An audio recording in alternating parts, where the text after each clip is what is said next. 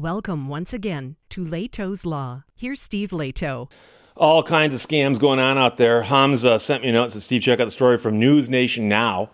I got a friend who works there too. But Natalie Clydesdale wrote this story. Three men accused in $100,000 soda syrup scheme.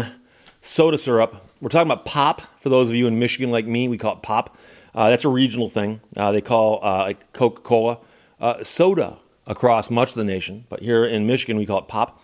But uh, out of Oklahoma County, Oklahoma, and KFOR apparently is on this one as well. A major soda heist has fizzled out as three men in Oklahoma City have been charged in connection with the theft of thousands of dollars worth of Dr. Pepper syrup, which they allegedly resold to the owner of a local gas station.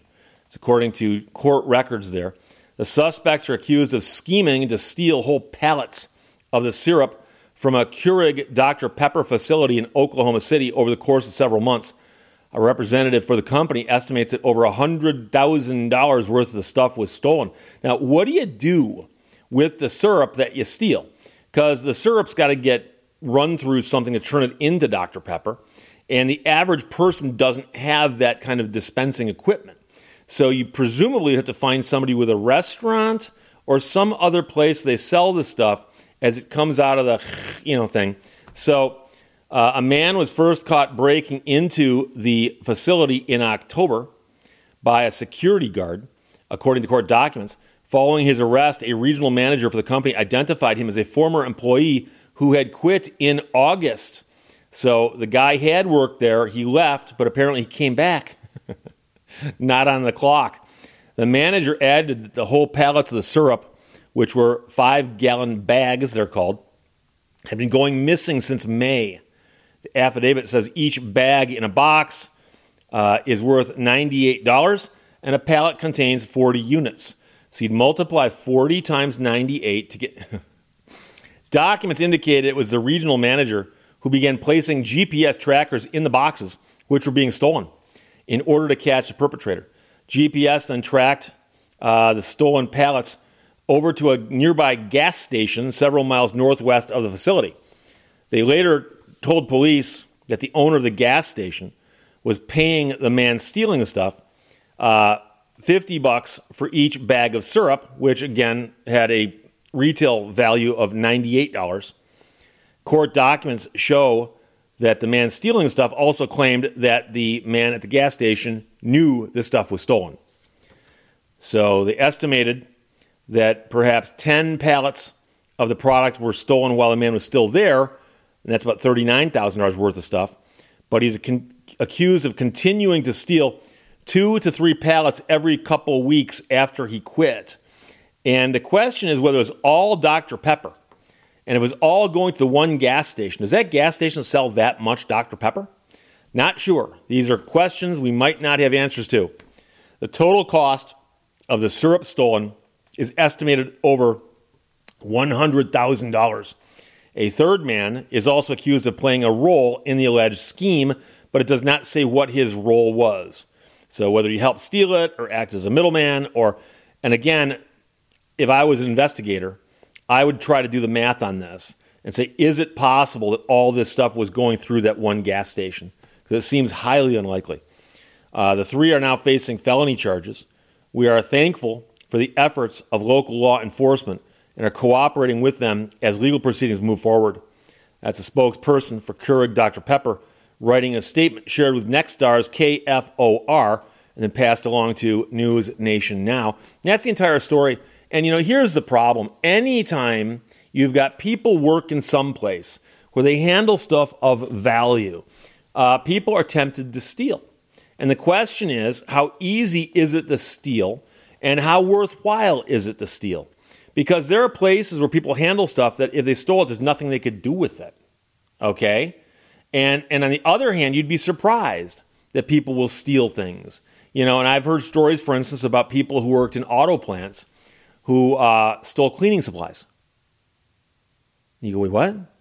Yeah, yeah. And it turns out that that you know a big auto plant, gigantic facility, building cars all day long, and there's a, a, a, room someplace filled with cleaning supplies to keep that plant and that facility clean.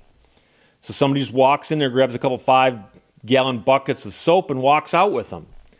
And now, in a plant that size, the number one thing they're worried about is, you know, as far as things getting stolen, would be uh, I don't know car parts maybe or or or stuff off the assembly line, uh, machines, tools. I don't know, cleaning supplies.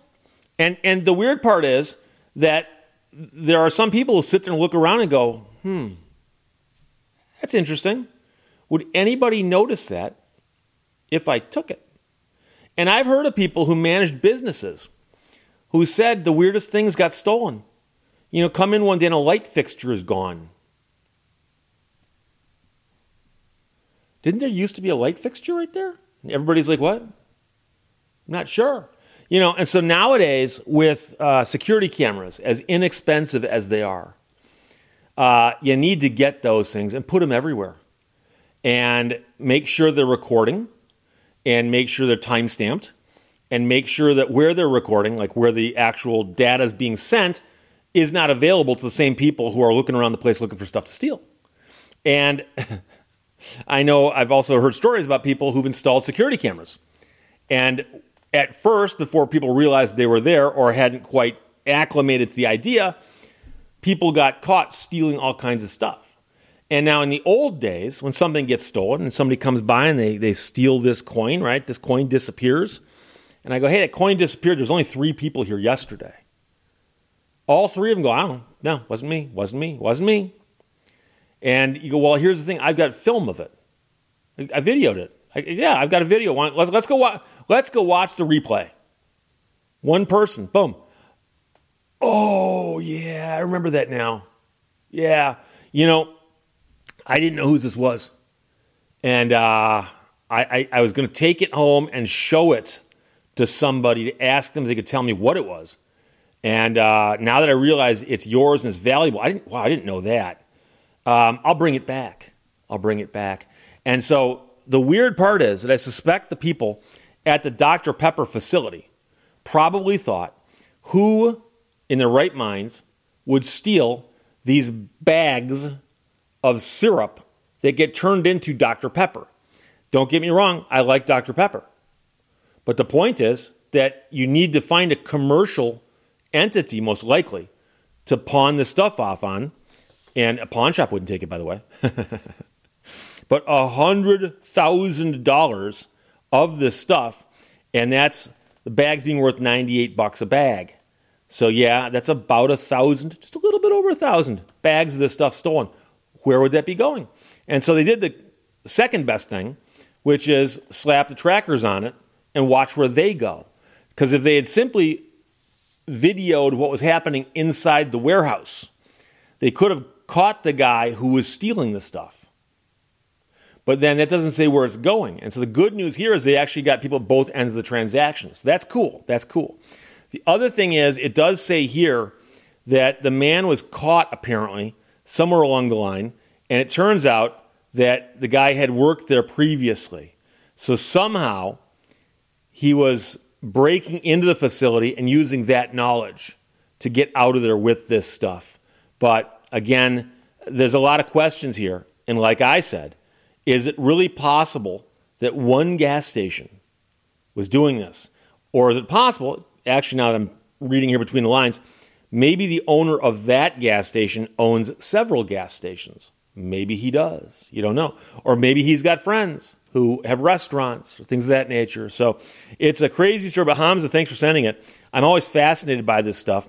But I'm glad to see they caught the person and the persons doing it. Three men accused in $100,000 soda syrup scheme from News Nation Now and Natalie Clydesdale. Questions or comments, put them below. Let's talk to you later. Bye bye. Thank you for watching Lehto's Law. An optimist is one who believes a housefly is looking for a way to get out.